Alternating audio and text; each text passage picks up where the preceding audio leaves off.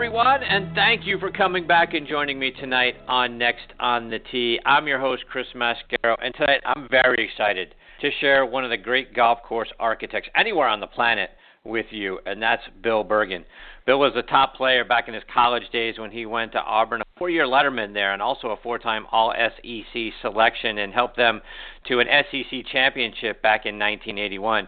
He is also the designer of their golf course, Yarborough Farms Bill played out on tour as well from 1984 to 94, and over that time he played in over 250 events worldwide. Now, like I said, he's a renowned golf course architect, and you can find his work under uh, Bergin Golf Designs and under BerginGolf.com online. So we got a great deal to talk to when uh, talk to about when Bill joins me here in just a few minutes. And following him, I'm going to play a conversation that I had with Gary Player from earlier this year. And over the last four years, I've been blessed to have Mr. Player join me during Masters Week to talk about his now 60 years of uh, being at Augusta National and his love affair with the Masters tournament and the patrons there as well. And we'll also talk about his longevity in the game, right? He was winning majors from the early 60s to the late 70s. So just, you know, think about that span of time that Mr. Player was at the top of the golfing world and competing for major championships every year. So we'll talk about that, plus the impact that technology is having on the game. So I'll uh, play that conversation for you about 25 minutes from now. So more great stories coming your way tonight on this edition of Next on the Tee. Thank you so much for tuning in and taking the journey with me over the next hour or so.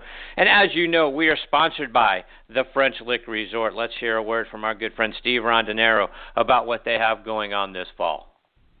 Fall golf is gorgeous at French Lick Resort. Perched on one of the highest points in Indiana, the Pete Dye course hosted the first ever senior LPGA championship this summer. Ask the ladies, the views are spectacular. The venerable Donald Ross course is looking better than ever as it celebrates its centennial. Go to FrenchLick.com and save with our Hall of Fame package. Play legendary golf at French Lick Resort this fall. And folks, be, be sure to check them out online on their website, FrenchLick.com, and you're going to see for yourself how great a place it really is, and you have the opportunity to book your stay there as well. And folks, have you heard me talking about ClubHub sensors over the last few months? If you haven't, listen up and get ready to discover the best portable shot tracking and swing analysis golf device out there. Other shot trackers tell you what happened. ClubHub tells you what happened and why. Take the progress that you make on the practice tee directly to your rounds with the only device of its kind that can go on the course with you. I have ClubHub sensors on all of my golf clubs. They screw right into the tops of your grips, and I can tell you, since I put the ClubHub sensors on my clubs, I've learned more about my swing and all the data surrounding it. I've learned over the 40 years I've been playing the game. But before you go out and buy your own set, our friends at Kinetic Sports have a special discount for our listeners. You can get any ClubHub product for 10% off by entering NEXT that's N E X T as your coupon code, and you're going to get Club Hubs for a stellar low price. Head to clubhubgolf.com. Again, clubhubgolf.com to get your Club Hub sensor today and see your game in a whole new way. We're also excited to be partnering with the Ben Hogan Golf Equipment Company. The Ben Hogan Golf Company is back with the same great equipment that you know and love without the retail markup that you hate. Now you can buy premium Ben Hogan irons, wedges, utility irons, hybrids, and bags directly from the factory at prices your wallet's going to really appreciate. Visit them online at benhogangolf.com to, or give them a call at 844 53 Hogan. Again, 844 53 Hogan to learn more. Plus, also check out our friends at the Bobby Jones Apparel Company by going online to bobbyjones.com. Their new fall collection is out. It's time to update your wardrobe with enduring style from the Bobby Jones Apparel Company. See their great shirts, sweaters, jackets, etc. Everything that you're going to need for this fall and this winter. You can go online and find all of that by going to bobbyjones.com. And folks, as you know, we are partnering with Russ Holden and the great folks over at Caddy for a Cure. One of the most unique opportunities in the world of professional golf is available to you through Caddy for a Cure. Spend a day inside the ropes with one of the world's best players as their caddy. It's a fantastic way to have the time of your life while supporting our wounded service members and Fanconi anemia. You're going to get to walk side by side with your tour player experiencing professional golf as an insider In addition to this amazing experience, you're going to receive a fantastic gift package from Caddy for a Cure, including Under Armour logoed apparel and an eyewear package as well, a tour grade caddy bib suitable for autographs and framing, a tin cup ball marking gift, chef's cut real jerky, and professional photographs from your day. Go online to caddyforacure.com to learn more, and it's caddy, C A D D Y F O R A C U R E. So caddyforacure.com. All right, now back with me on the French Lick Resort guest line is Bill Bergin. Let me remind you a little bit more about Bill's background. As I mentioned at the top, he played college golf at Auburn University from 1978, 1978 to 1981 and was named first team All SEC every year, and he helped Auburn win the 1981 SEC championship. His three round total of 222 was second best on that Auburn team during the SEC championship tournament. His 65 during the 1979 Pan American tournament still ranks near the top as one of their lowest eight 18 hole scores in school history. He's played in over 200 uh, profess- 250 professional tournaments worldwide, including three U.S. Opens, two Open Championships, and over 50 PGA Tour events. He's now the owner, right, of, of Bergin Golf Designs. He's designed or redesigned courses all over the world. He's been involved in over 70 golf course design projects, highlighted by you know completed courses such as the club at Foxland Harbor, Old Hickory Lake near Nashville, which was named one of Golf Week's 2009 best new courses. Heritage Plantation down in Laurel Hills, Florida, which was selected as Golf Digest's fifth best new public and resort course in the U.S. back in 2008. Cherokee Run, Golf Week's number three best course you can play in Indiana. Mirimichi, which is Justin Timberlake's eco-friendly golf course and Golf Week's number one best course you can play in Tennessee. Chattanooga Golf and Country Club, a Donald Ross designed course along the Tennessee River up in Chattanooga that Bill helped restore. He's currently doing some redesign work at Minnesota Valley Country Club, a Seth Raynor design, and uh, you can check all of that out online by going to bergingolf.com. Plus, if you go to our website, nextonthe we've been featuring some of the pictures of Bill's work on our homepage as well, and uh, very excited to have Bill back on the show with me again tonight. Hey, Bill, thanks, uh, thanks for joining me. How are you, my friend? Good evening, Chris. I'm doing well, and uh, since you brought up, started the conversation with my Auburn Tigers, I'll have to give a shout out to uh, both our football team with a great victory over Georgia, and also to Patton Kizzire for his first PGA Tour victory this week, uh, which was really exciting. So it's good to see you, good to be with you, and I'm looking forward to talking. I appreciate it. Yeah, it's your your Auburn Tigers blew out Georgia last Saturday. So you know yeah, you got to be was... you got to be tickled pink because if they can get a win over Alabama in a couple of weeks, your Tigers could be the first two-loss team to ever make the playoffs. That would be something. That would be something, and, and that would surprise a lot of people. But we, um, as they say, we sort of control our own destiny. But we have a tough road ahead of us. So, Bill, catch us up. Talk about what are some of the projects you're working on right now. Uh, good question. So I am sitting right now at Minnesota Valley Country Club, uh, which is a Seth Raynor designed golf course from 1924 in Bloomington, Minnesota. And we have been uh, renovating this golf course since the middle of summer. And we are winding down, as you might guess. It's um, it's actually snowed on us a couple times in the last couple weeks, and we are finishing up our project with an, um, planning on reopening this golf course May 1st. And the exciting thing about this project has been uh, two things. One is I have studied, studied, and studied Seth Raynor over the course of the last year and a half or two years while working on this project. And we have added Seth Raynor template holes to this golf course. And um, I probably need to explain what that means, but do you know what I'm talking about when I say template holes? No, please. You know, for for me and for our listeners, let us know what you're talking about. Okay, Seth Raynor was a is a revered classic um, golf course designer from the you know 1920s, 1930s, um, the era when so many great golf courses were produced. And he worked for a guy named Charles Blair Macdonald, um, designer of National Golf Links of America, one of the premier golf courses in America, and also one of our first. Chicago Golf Club held the U.S. Open in in the 1800s. So this is there's a lot of history laden um, with these guys, and Seth Raynor was not a player. He was an engineer, and he built Charles Blair Macdonald golf courses. And then at some point, he went on his own and started building his own courses. Well, he built the same basic 22 golf holes over and over and over again. Yet he did it so well on so many great pieces of property that you wouldn't have you wouldn't really know that. But but he each of his golf courses had many similar golf holes that he repeated and repeated and repeated.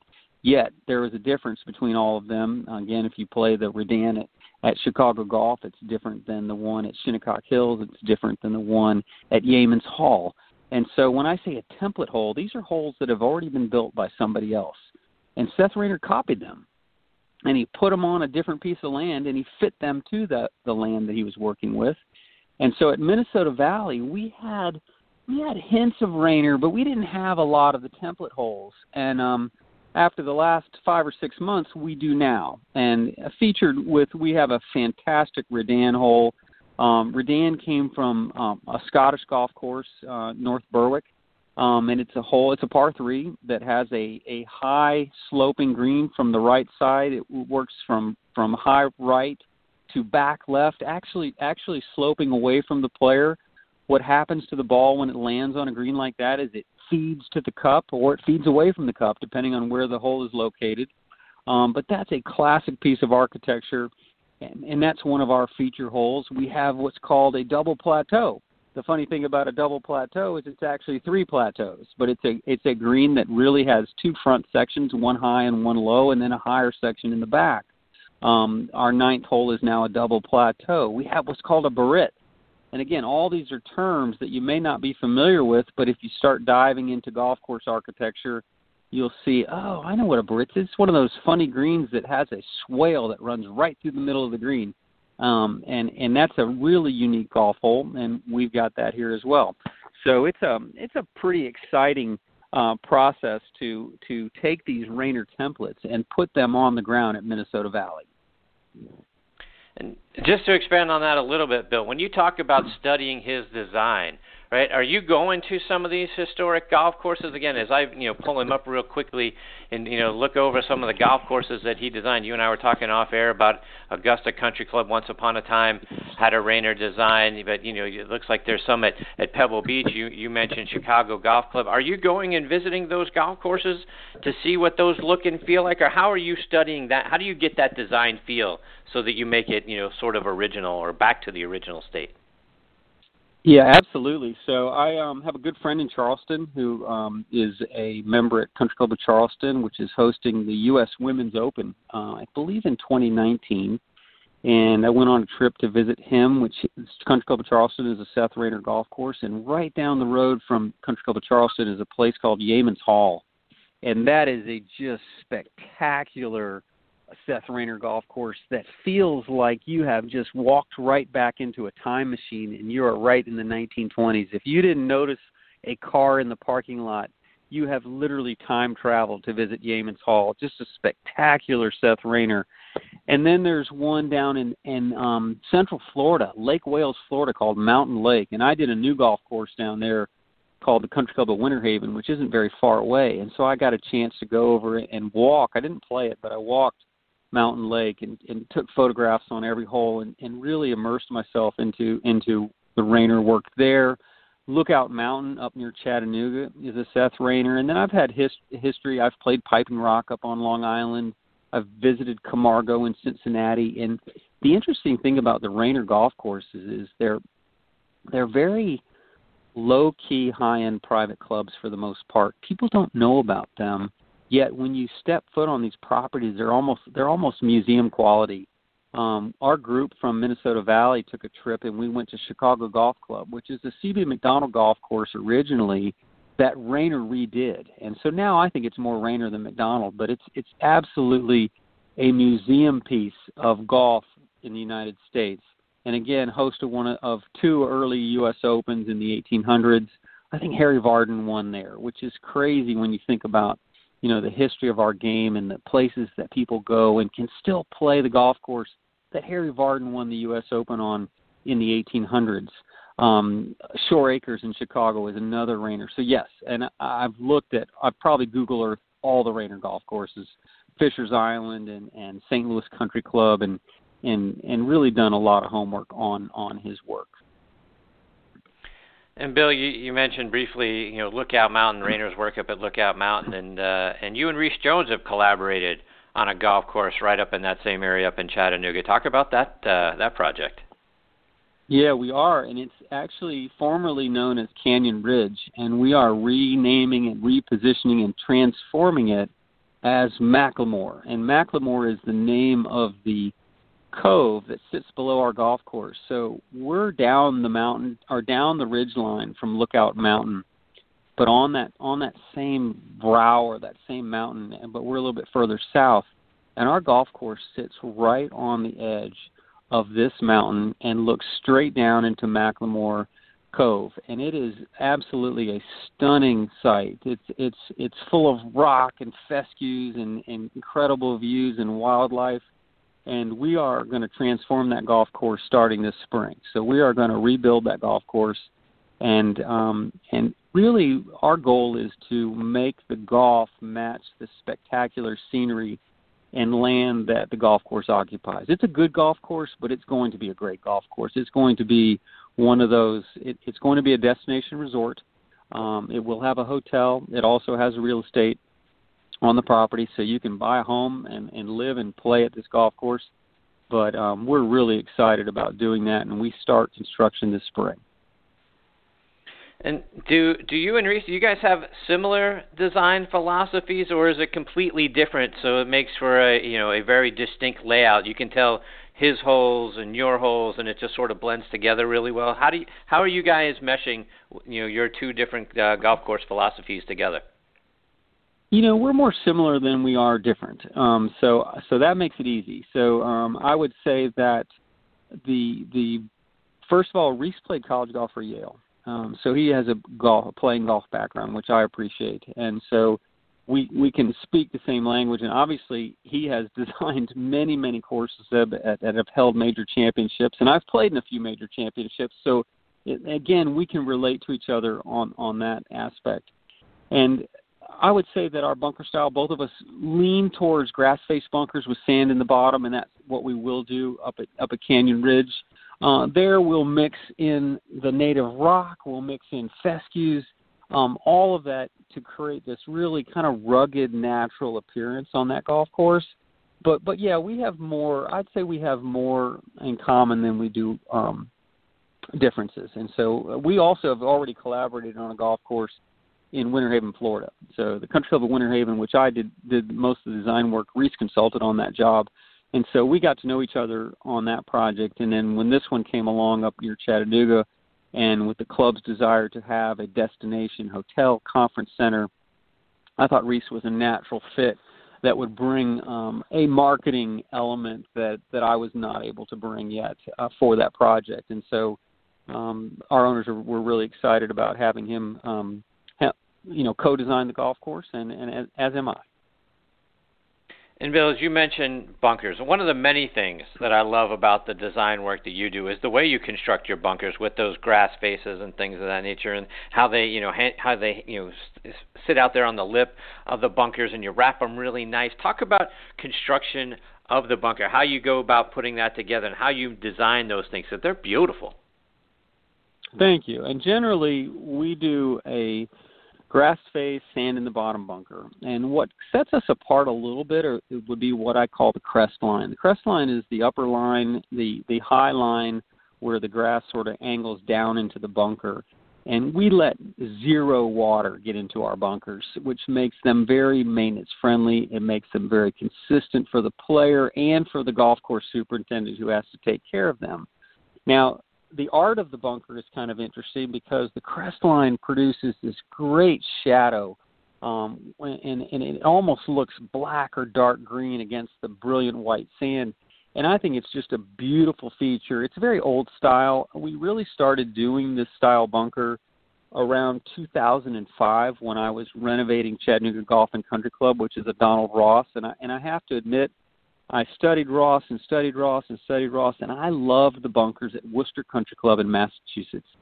And so, if anybody Google's Worcester Country Club and you see you see the bunker style there, that's what we sort of modeled this off of. Now, we don't do the, do it the same way on every course. If you just take my Atlanta golf courses, I have Pine Tree Country Club, Dunwoody Country Club, and Druid Hills. the bunkers there all are cousins, but they're not brothers and sisters. In other words, they don't look exact. There's a familiarity or similarity to the bunker styles that you go, okay, yeah, I get it.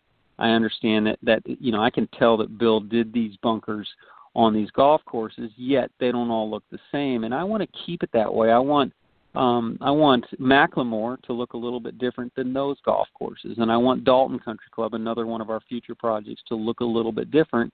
Yet I like that they're related. I like the fact that, you know, first of all, they perform mechanically very well, and secondly, they they look great and they're consistent as far as playability but but it is a it is a grass face bunker. Sand is mostly in the bottom. It produces great shadows and, and consistent play. But I I think they're also very bold. When you look at them, they there's no there's nothing timid about them. There's nothing that, that they're barely there. They're they they present a strong look to the golf course. And then it's quite honestly, Chris, it's where you place them is even more important. And I think we do that very well because of my background as a player and as a, as a teacher. Um, I pay attention to how average golfers play golf, and I'm always giving them a way to navigate their way around the golf course. And bunker positioning has a lot to do with that. So, uh, Bill, when when you are putting a, a complete project together, you know, I'm curious. You know, we you have 18 holes to design, and we have 14 clubs in our bag. Is it a goal, you know, for a designer like you or other guys that you work with? Is it a goal to try to make us use every club in our bag at least once?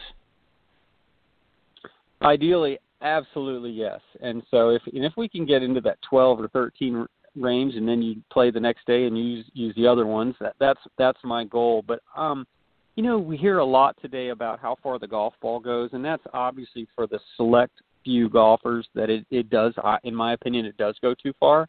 But for 99 point something percent of us, it doesn't. But for those those the the really good players, still a believer that overall yardage is much less important than yardage variety, and that goes into that club selection question question that you just asked. You know, I would like a couple par fours that are the drive and pitch shots or, or possibly drivable. I want two or three more that really stretch the golf course out. And, and in this day and age, that's you know 470 to 500 yards. And then I want a balance in between. I also want them to some to turn left, some to turn right. A good mix. We'd like four par threes, ideally that went in opposite directions, but that's not always easy to do. And four totally different club selections. I mean, I'd like you to have a short iron, a mid iron, more towards a long iron, and possibly even a fairway wood or a rescue club um, on four different par threes. And even with par fives, we'd like two or three that are reachable and one that's not. And so it's a, great mix that you're looking for in a, in a well-designed golf course that offers balance, offers variety, and more importantly, if you play the golf course three days in a row, you want three different results um, and different challenges based on on conditions, based on the way you play the game, based on hole location and, and based on design. So so I'm looking for variety in in the design, and that I think results in, in an enjoyable golf course. And Bill, like you mentioned a moment ago, or alluded to a moment ago, we've we've heard an awful lot, right, about how far the golf ball flies. Last week, Tiger Woods talked about that. We've heard Jack Nicklaus and Gary Player talk about that for years. So it, do, and I know for for the majority of us, right, and I think the average you know, if you take all golfers, right, and you average how far we hit our drives, it's somewhere around 220 or, or somewhere in that area, right? So for us, you know, a golf course that plays, you know, in you know 6,500, something around the, the, you know, that yardage makes sense for us. But for the for those select few, for that one tenth of one percent, you know, we saw at Erin Hills, right? I mean, you know, Brooks Koepka, you know, 16 under par. We saw Justin Thomas shoot 63, you know, and, and the lowest score in a uh, in a major championship. And that, you know, that that golf course was somewhere between 73 and 7400 yards. So for if if you want to have a major championship or just a PGA Tour championship for that matter on one of your golf courses, is this starting to get ridiculous? Are we going to start having to look at courses having to at least have 8,000 yards available you know, playing in, in it so that you know those guys might put a tour event on there. It, it, to me, that just seems like we're starting to get into the ridiculous range. I think so too. I think we're running out of real estate for one thing. We're also water is a limited resource, and the bigger piece of property is re- going to require more water. So I think you need to change the design. And there was an interesting tweet by David Duval recently about that, and his opinion is that we need to design better golf courses. And, and I would start this way. I would, I if if somebody said, "Hey, what would you do to control the scoring?" I would say we're designing golf courses right now with greens that are too large. And the reason I say that is tour players can two putt from just about anywhere. It's amazing how many guys have zero three putts the entire week on massively large undulating greens. But if we make the targets a little bit smaller, make the area around the greens a little bit more interesting, I think that has a bigger impact on on you know a few more missed greens, more opportunities for short game skill, and and I think that will impact the way scoring goes. Pebble Beach is an interesting example. Um, those greens average 4,000 square feet. Where you take Erin Hills, and I'm not sure how big those are, but I would hazard a guess they're probably 8,000 or bigger. Um, you know, twice as big as Pebble Beach. Totally different, totally different game. And so, um, you know, a lot of modern golf courses, I think the greens are getting a little bit too big. I like a greens complex that plays large, but a putting surface that's a little bit smaller um, and then really interesting shots around the greens is what I would look for in order to you know help preserve par. Um, I get a lot of comments. Courses that I work on, typically the course rating gets harder and the slope rating drops. The course rating is for a zero or scratch player. If that's getting harder, the golf course is getting more difficult for the better player. The slope rating is for about a 15 handicapper, and if that and if that's dropping or getting easier, at the same time the course rating is getting harder, we're doing something right. It's because we understand the difference between a tour level player and everybody else and what happens around the golf course and what happens particularly around the greens complexes. So that's that's an area I feel like we excel. Um, haven't done a, a PGA Tour golf course, although we do have a Web.com tour um, that plays uh, at Fox Den in, in, in, with the Knoxville Open. But um, always like to see competition. I've had a lot of state amateurs um, played on my golf courses, and they typically hold up very well. Bill, just a couple of more before we let you go. And one of the things that I've read about you is that you're a proponent of courses creating a six-hole pitch and putt course that people can come and play, you know, work on their short game skills and do it in, you know, under an hour. Are you seeing more courses being open to that kind of concept? I'll tell you what, that's a fantastic thing. The reason I love it is you can have so much fun playing golf in half an hour. And it's a perfect grow the game opportunity. Think about how intimidating a large golf course is to a new golfer. And, and let's just start with kids. You, you think about when kids go out to play golf, how many holes do they play before they're bored and want to look for turtles or frogs in the creeks or something like that? Because it's overwhelming. It's not scaled to their size and we have done two recent um, pitch and putt golf courses. One with actually U.S. Kids Golf up in Pinehurst, and it is so much fun. And the longest hole on the golf course is is a hundred yards, and every shot that you hit matters because they're all scaled down to where they're scoring shots. And so it's a brilliant place to take you know a new golfer, a five, six, seven year old out there, and you you go around and play at one time, and it's the kind of place that when you finish they you know it's only taken half an hour, thirty five, forty minutes, and it's the kind of place where the child looks up at you and says, "Can we do that again?" And it leaves you with a good taste of wanting more, which I think is also important. So we've got those planned right now at Dalton Country Club. We've got one planned at McLemore, And so um, they're definitely on the books. Wherever we have an extra two to three acres that we can work in an area around a clubhouse, I am recommending them wholeheartedly because I think that your better players can work on their short game skills and really learn to score by playing the pitch and putt. And everybody else, it's just a great introduction to golf and just simply fun. Uh, what a great place for a family to go out. Um, excellent for women who have never played the game. Just a just a super place for for uh, players of all abilities to have fun. And, and Bill, how, how does your philosophy mm. about player retention fit in with you know you know you mentioned U.S. Kids, so you're partnering with the USGA, you're partnering with U.S. Kids Golf, and you put all that together with the Longleaf Tee initiative. Talk about how all of that goes towards you know keeping people in the game. Yeah, the Longleaf Tee Initiative is a um, it's a derivative of sort of of the Play It Forward system, but it's so much more than that because it is based on how any golfer, how far any golfer hits a driver. So if you hit a driver 100 yards, which which would be a child, it would be some women, it would be some senior men, 100 yards. We're me- recommending that you play a golf course 18 holes from only 3,200 yards. And so we actually have tees at Longleaf at 3,200 yards. And it is fabulous for people who don't hit the ball very far. Conversely, if you carry the golf ball 275 yards like a tour player, we're recommending that you play a 7,400 yard golf course because that's what fits your game. So rather than it being sort of a nebulous play it forward, well, you tell somebody like my son who's a brand new golfer, I say, if you sit, tell Matt play it forward, he goes, well, what tee should I play? Well, nobody really has an answer for that, but the longleaf tee system does. If he can carry the ball 250 yards, well, he might play a 6,800 yard golf course. If he can p- carry it only 225 yards, then 6,200 would be perfect for him.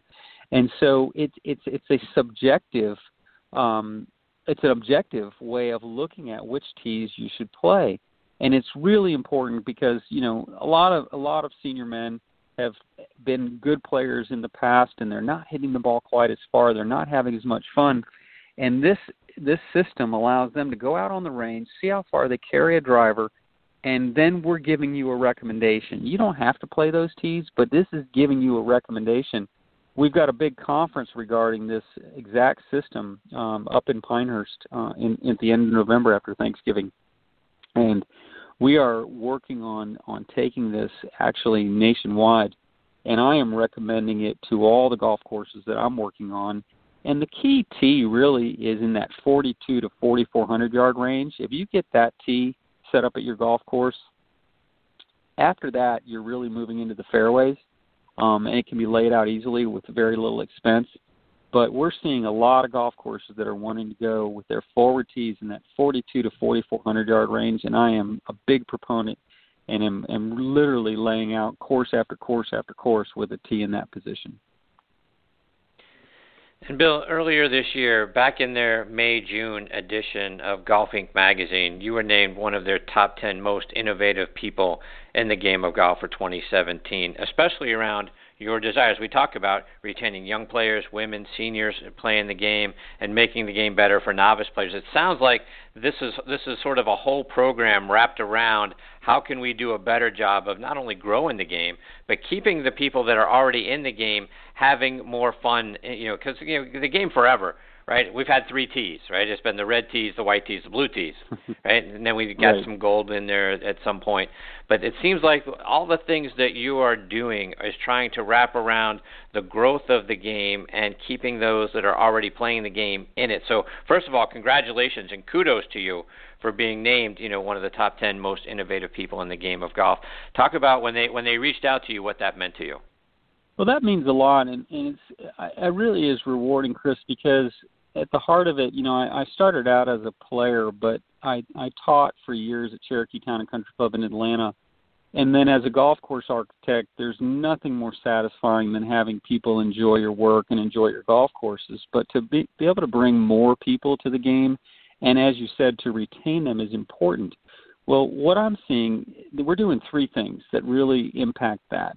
Obviously, the longleaf tee system is at the forefront of getting people to play golf from the play a golf course that fits them instead of having them have to conform to the game. And I think that's very important. Obviously, the pitch and putts, that's something that's really close to my heart. I really just love them, and I love playing them myself. There's nothing more fun than going out and, and playing the pitch and putts, and, and you literally go around it once, and you're like, okay, let's do it again, because it's so much fun, and you know you can play better, and every shot's important. And the last thing what we're doing a lot of and a lot of clubs are doing is we're working on practice facilities. And and you know, one of the negatives about golf is the time constraint that it takes. You know, you can devote a good half a day to a to a round of golf where these pitch and putts and pr- great practice facilities allow people to enjoy the game, to work on improving, to to you know again take lessons and and enjoy the game and do it in a shorter period of time. And so we're seeing all three of those things have great impact uh, on the growth of the game and uh, again on players' enjoyment. So I believe that's you know that's why we were picked for this this honor by Golf Inc. and and, and obviously I'm very pleased to be to be selected.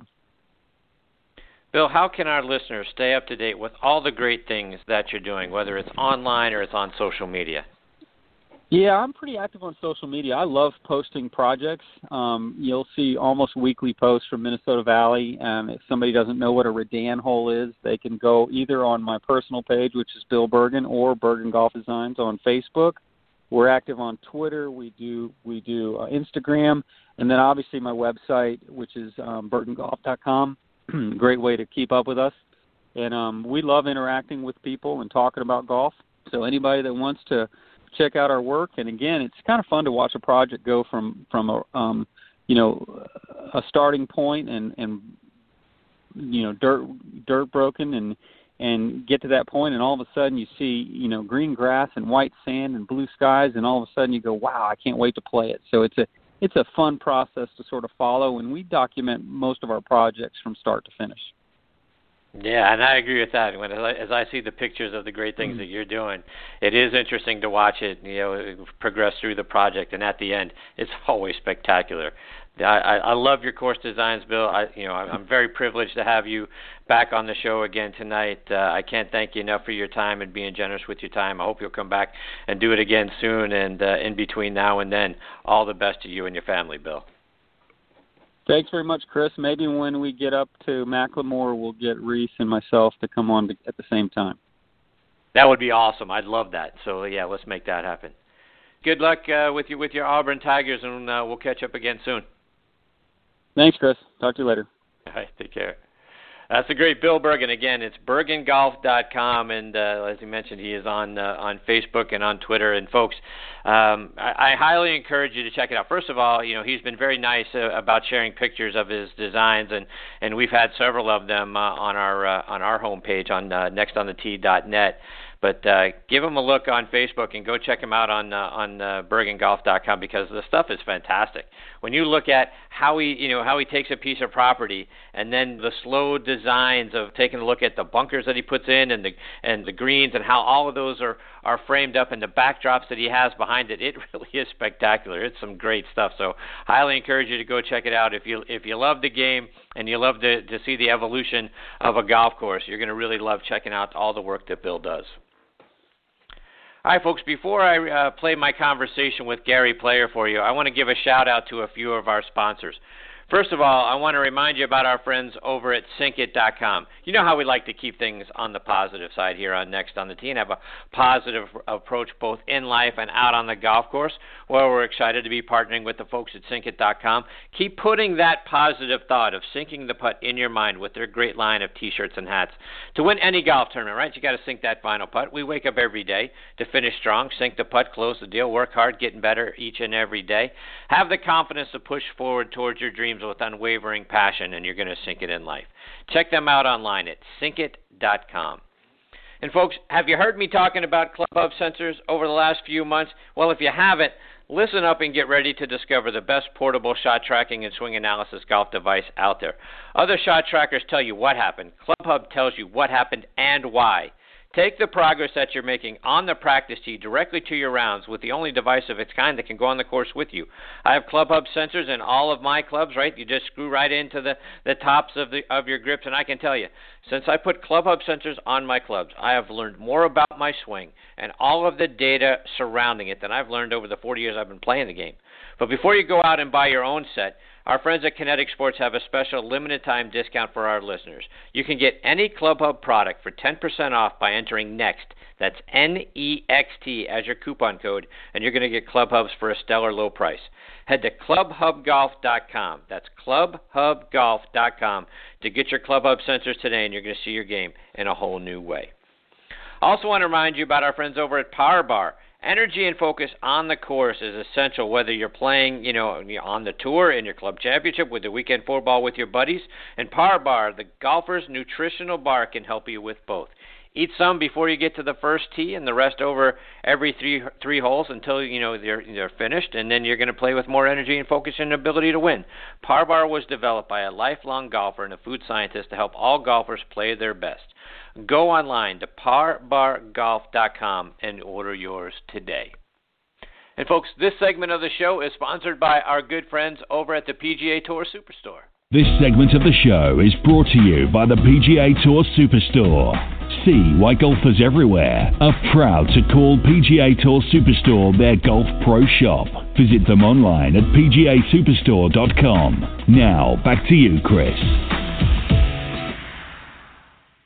All right, folks. Now I'm going to play my conversation with Gary Player from earlier this year during Masters Week. I, I hope you enjoyed listening to it as much as I did because all I did really was tee up a few questions, you know, questions for Mr. Player, and then sat back and listened to his stories, which are always fantastic. So here you go. Good morning, Chris. Good morning, Mr. Player. How are you? Very well, thank you. Mr. Player, you know, from from what I can see, this is your 60th year now you know, going to Augusta National. And back in January, you and your lovely wife, Vivian, you celebrated your 60th anniversary. So this isn't quite the same, but it has it been a 60-year love affair of a different sort with Augusta National? Absolutely. Uh, how blessed am I to be able to attend this great tournament for the 60th time. A place where I had the privilege and honor of meeting President Eisenhower, uh, Bobby Jones, uh, who I think was one of the greatest golfers that ever lived. And uh, also, the thing is that uh, he was also, he had a great command of the English language. He was the most highly educated man who participated in world golf ever. So uh, it's been a, an accumulation of playing with Arnold and Jack and battling and uh, between us winning 13 green jackets, I think that's the number. Uh, and it, it's just it's an accumulation, as being without being repetitive, of beauty every year. This great place that is so beautiful, uh, and it's just the memories you have, the people you meet, the wonderful people you meet, and I just love people, and. Uh, you know, I've traveled more miles than any human being ever now. I've 64, 64 years of constant travel, and uh, it's just been a it's a wonderful game. And Augusta's played well. It's been a very prevalent part of my life. And Mr. Player, you've said about your victory in 1961 that your wife and your dog were the only two rooting for you to win. And I think the same could be said of Mr. Nicklaus when he won in 63 because of Mr. Palmer's popularity at the time and, and Arnie's Army. At what point did you feel that the patrons sort of change and start to appreciate you know both of you and and uh, and the things that you were accomplishing there? Look, when I was playing with Arnold, I'd just come from South Africa. Nobody knew me, and Arnold was a, great icon, as we all know, and I appreciated that very much. So naturally, they were going to be pulling for Arnold, and I'd, uh, you know, I'd trained my mind. I, I, I did a lot of mind training, maybe more than than most athletes at that time that ever did because of my size, and I knew what I'd be battling against traveling around the world. So I'd trained my mind, and it didn't upset me at all the fact they were pulling so hard for Arnold. I understood why they were doing that. People have always been in America. People have been phenomenal to me all my my career, but they were obviously pulling for Arnold. I think Jack got the raw end of the stick. I think Jack uh, people were actually cruel to Jack when he was playing against Arnold. They were cheering when he made a bogey, and uh, they were saying things like "Fat Jack," uh, and Jack didn't deserve that because Jack Nicklaus actually is the greatest gentleman that I've ever played golf with in my career. And so it was unfortunate, but Jack overcame that as well. Jack had a, a strong mind, and uh, he overcame that and went on to do things that nobody else had ever dreamt of doing. So it all worked out very well in the end. And and to that point, Mr. M- Mr. Player, you've talked about how you know when people ask you about Jack Nicklaus, you know they, you don't talk about what a great winner Jack Nicklaus was. You talk about what a great loser Jack Nicklaus was. Talk about what you meant by that. Well, if you watch sportsmen and sports women today, I mean, uh, watch some of those tennis players. It's always upsets me when I see they lose. They hardly shake hands. Now, if you look at Federer and you look at Nadal and uh, and you look at Djokovic, when those those three killer guys lose, they really they put their arm around the guy and they say, you know, they you can see that they really appreciate the fact that they played well. And you've got to, as an athlete, man or woman, realize you are going to lose more than you're going to win. And it says in the Bible, enjoy the success of others because when you have success, you'd like them to enjoy yours. And so for me, when I was round Jack Nicklaus, and the way that when I beat him, I beat him in the World Match Play Championship in England over 36 holes, twice in two separate years. I beat him six and four, five and four, and he put his arm around me like it was my brother. And because he knows you're going to lose, and he knows he's going to have probably more victories than anybody else. And those are the things that to me leave a lasting impression of how you behave. And I think behavior, and this is something we've got to teach young people in the world today because young people in the world have such a sense of entitlement. And quite honestly, nobody's entitled to a damn thing. You've got to earn it the old fashioned way like you did when America, when I first came here. You had to earn it hard, hard work. Nothing given to you. You had to work hard. And you had to have good manners and you had to have respect and you had to go for good education and you had to honor your mother and your father. Today around the world, parents what to do. Of course, parents are to blame for being so weak anyway. Mr. Player, you and Mr. Palmer, Mr. Nicklaus, you guys traded – the green jacket from 1960 to 1966, and then you and Mr. Nicklaus got to share a moment of that again in, in 75 after you had won in 74, and you both would go on to win the tournament one more time after that. You three years later, Mr. Nicklaus 11 years later. Is the biggest statement for how great you and Mr. Nicklaus were? Is you know when you look back, Mr. Palmer was outstanding from 58 to 64, but it was a, a six-year window for those majors. But you and Mr. Nicklaus, you guys did it over the course of almost 30 years. Is that the best statement for how great you know the two of you were? You're the first person in all my 64 years that has picked that up. Arnold had a very, very short career. He won majors, as you say, for six years. I won for 20 years, and Nicklaus won for 25 years. You're the first person that has ever noticed that. And to me, uh, when I judge, you know, there are different ways of judging superstars and stars. Um, Arnold was a superstar, no question, but he had a very short career, as Ballesteros had a very short career, as Nick Faldo had a very short career. And so, to me, when I judge players, uh, I always say, well, what about longevity? That, you know, if you've got a motor car, a car that lasts the longest has obviously got the best engine. You look at Sam Snead. Sam's hateable. I think Ben Hogan is the greatest striker of a ball that ever lived. But Sam Snead, he he's debatably the best player that ever lived because he had such incredible longevity. Uh, one of the things that I was very proud, I won a tournament in America at the age of 63. And that happened because I worked so hard. And without uh, boasting, I'm the only man that ever won the Grand Slam on the regular tour and the senior tour for the simple reason that when I turned 50, I was in as good a condition as I was when I was 25 and worked out hard, and it paid great dividends. And what upsets me is when I listen to the Golf Channel people talking about how Tiger overtrained and and uh, these and Rory McIlroy's got to be careful. I mean, I, I just don't know these guys. Uh, how much have they been in the arena to give that opinion? How much have they studied uh, exercise? How much have they studied diet, uh, diet, etc., etc.? Tiger Woods played his best when he was pumped up and, and bulky. He played his best. That's when he's when he's his best. Rory McIlroy is built like Tarzan, and look how beautifully he swings the club. He has the best golf swing in the world. The more you exercise, the better you're going to play, and the longer you're going to live, and the greater quality of life you will have. So I hope young people will not take any notice of these people that are criticizing all this amount of exercise. Mr. Player, look, looking at the course of, of your, you know, the span of time that you've been coming back to Augusta National, when you look at the course now, how much different is it from the course that you played in the 60s, then it changed to the 70s, and to what you see now? Excellent question. In actual length, much longer.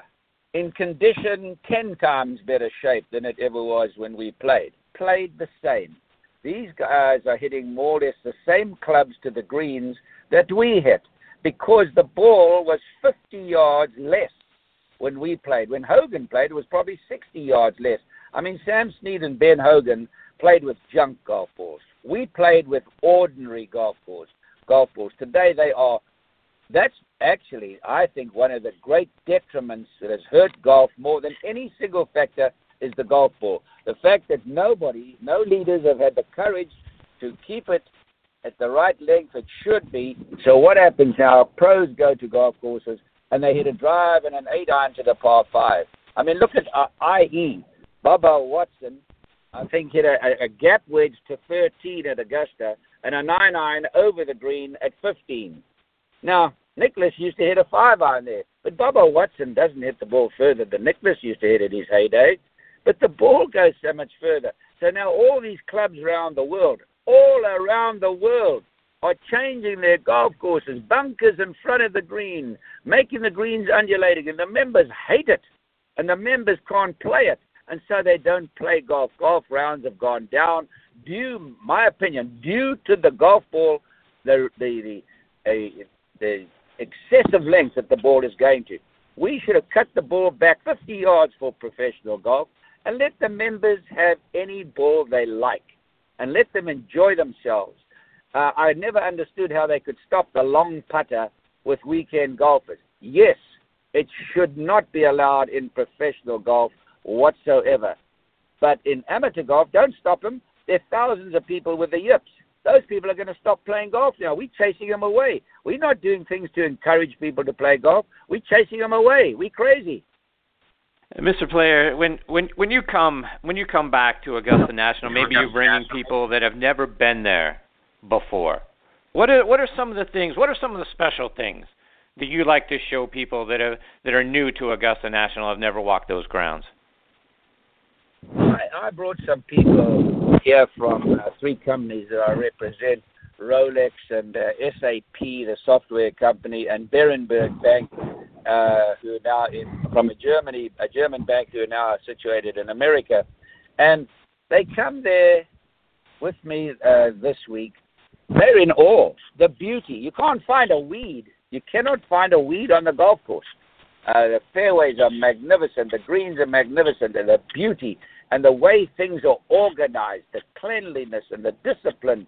Uh, and then you go to Berckmans Place, which is open for eight days a year. And then you see the press facilities and the practice tee that costs a hundred million dollars. Can you imagine people coming here? I come back here every single year, and I'm still in awe.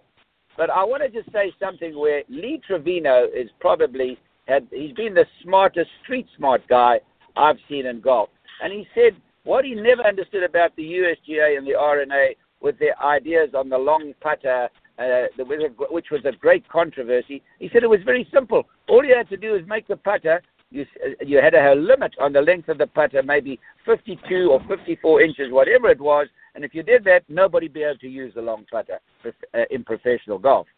But don't. Uh, but you should never have stopped it. I'm sorry, I'm bringing it up again. Should have never stopped the amateurs from using it. Never. Mr. Player, just a couple more before we let you go. And, and I saw out on Twitter you, you gave a little needle at Mr. Nicklaus about the ceremonial first tee shot and out driving him. Does does the, the the whoever drives it longer is that the bragging rights for the next year? Absolutely, and we like to kid each other. Jack and I tease each other all the time. And I said, "Listen, Jack, you know I've outdriven you the last three years. Don't don't get upset." I said because you used to outdrive me by 50 yards. I said you know, changes the price of survival. I'm in the gym and you're not. I'm in there all the time. So, you know, take it like a man. we kid each other. We kid each other all the Jack says he he thinks when I outdrive him that I've almost won another Masters title. I said you might be right. so looking at this year's tournament, Mr. Player, I think you know all eyes you know are, are going to be on Jordan Spieth as he you know tries to exorcise the demons of last year, going to number 12 and all of that sort of thing. And and you've written a number of books, but one of the ones that I like the most is the one "Don't Choke." And we talk about the mental side of the game on this show a lot. If you could give Jordan Spieth some advice for how to put that in the rear view and not let that bother him, or for any golfer, you know, for any of us that have trouble on a hole or have a bad swing or those sorts of things that kind of get in our heads, what what's some advice you give us to to let that go and just to move forward? Well, first of all, that book I wrote, Don't Choke. Every young golfer at college or young kid should read that book. It really will help them. But I don't know how much young people read anymore. And the other thing is we've got a book called Gary Player's Black Book, which comes out today talking about life and business and, and the mind.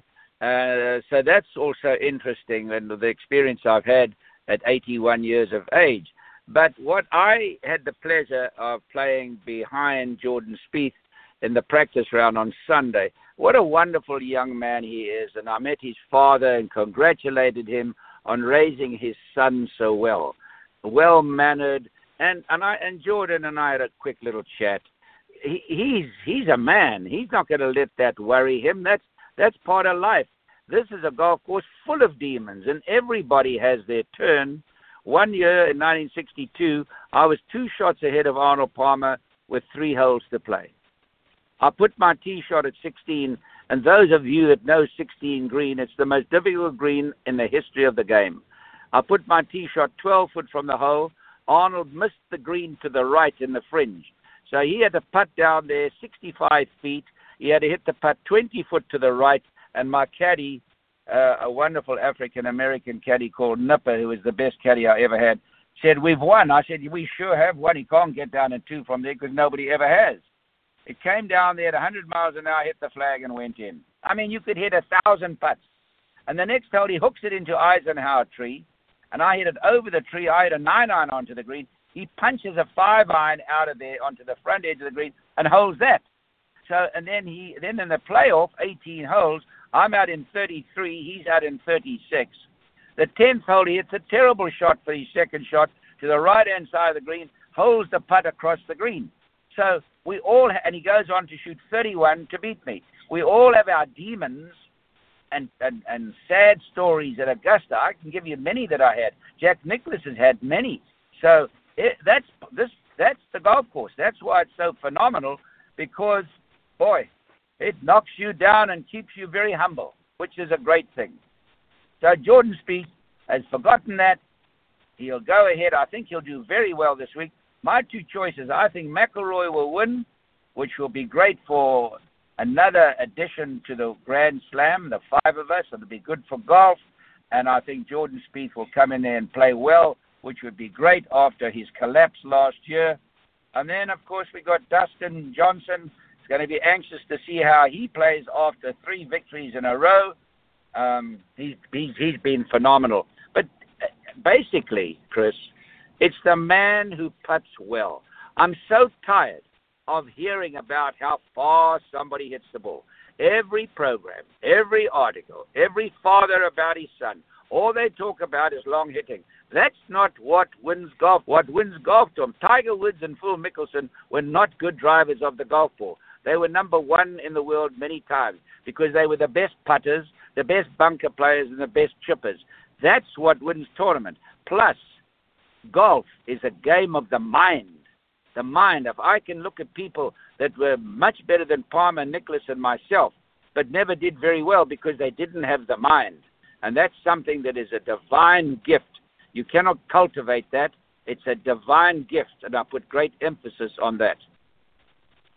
One last one, and to that to that point, Mr. Player, one thing that I heard Mr. Nicklaus say all the time was only a handful of guys think they're winning or capable of winning a major. So you can eliminate most of the field right away, and on Sunday, most of them are going to choke, and I'm not. Is that is that you feel the same way? Is that sort of thing? You talk about the sharpness of the mind that only a you know handful of guys have that and are capable of winning a major. I, I agree with Jack. There, there are only so many uh, fellas that can win majors. It's a mighty big difference when you're winning a major and you're winning a tournament on the tour. A, a massive difference because you know this, the whole world is watching 1.4 billion at least, and you know it goes down in history. Uh, it's the final examination of the year, and it's the best challenge. And so, you know, a lot of a lot of players that know they won't win majors always poo-poo it. Uh, they don't want to put an importance on it because they know they're not going to win it. So psychologically, they tell the public, "Oh, it's not that important," but they know it is. I mean, uh, but anyway, I think Jack is right. Uh, as far as choking is concerned, everybody chokes. Just some choke less than others. That's a great point, Mr. Mr. Player. Thank you so much for being so generous with your time again with me this year. It's always such a privilege for me to get to spend some time with you. Thank you for doing this. It's a pleasure, Chris. Where are you calling from, Chris? In Atlanta. In Atlanta. Okay, my yes, friend. Sir. God bless and, and God bless America. Thank you very much, Mr. Player. Take take care. All the best to you and your family. Well, there you have it. That was uh, my conversation earlier this year with uh, with Mr. Player. He's a wonderful, fascinating man, and it's always a privilege to be in his presence. I look forward to catching up with him again prior to uh, to next year's Masters as well. All right, folks, it is time for me to put a bow on this episode of Next on the Tee. But before we close up shop, we always like to remind you about our good friend and PGA Tour pro, Jim Estes, and the great folks over at the Salute Military Golf Association. Let's hear a word from Jim about the great things that they do.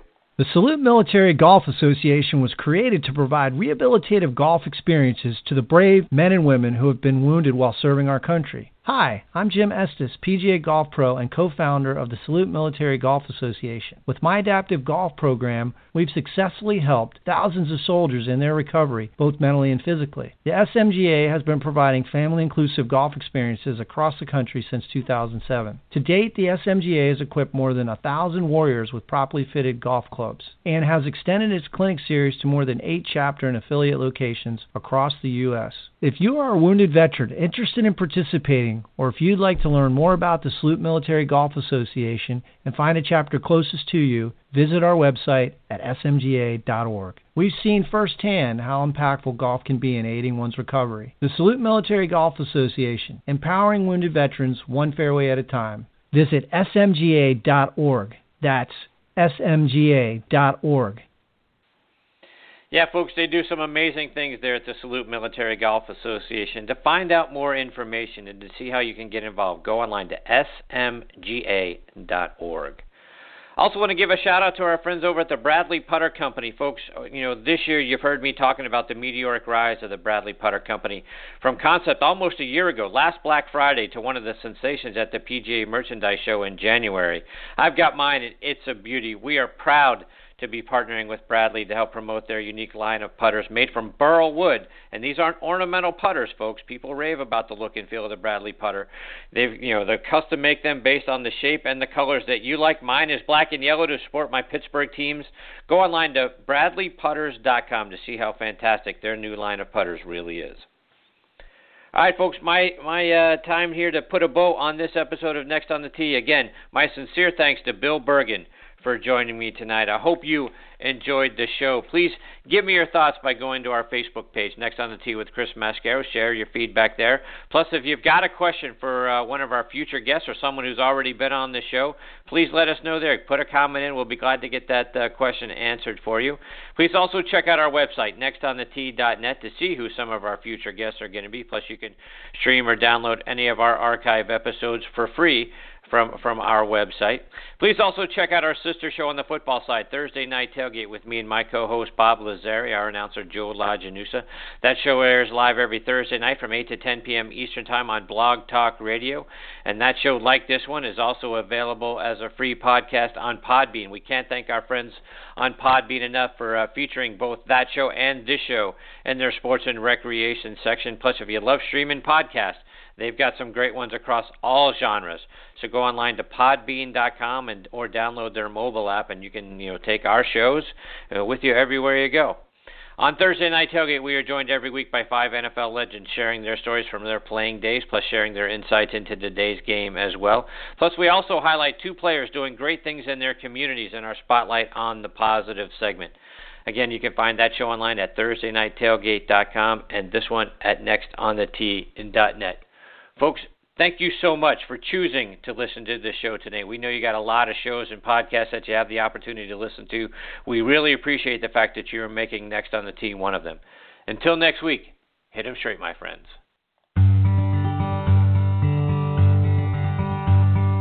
You've been listening to Next on the Tee with Chris Mascaro where PGA and LPGA pros and top instructors and media members go to tell their stories.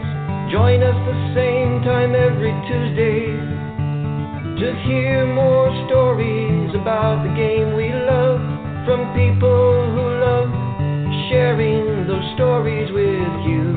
It's all about the great game of golf. It's all about the great game of golf.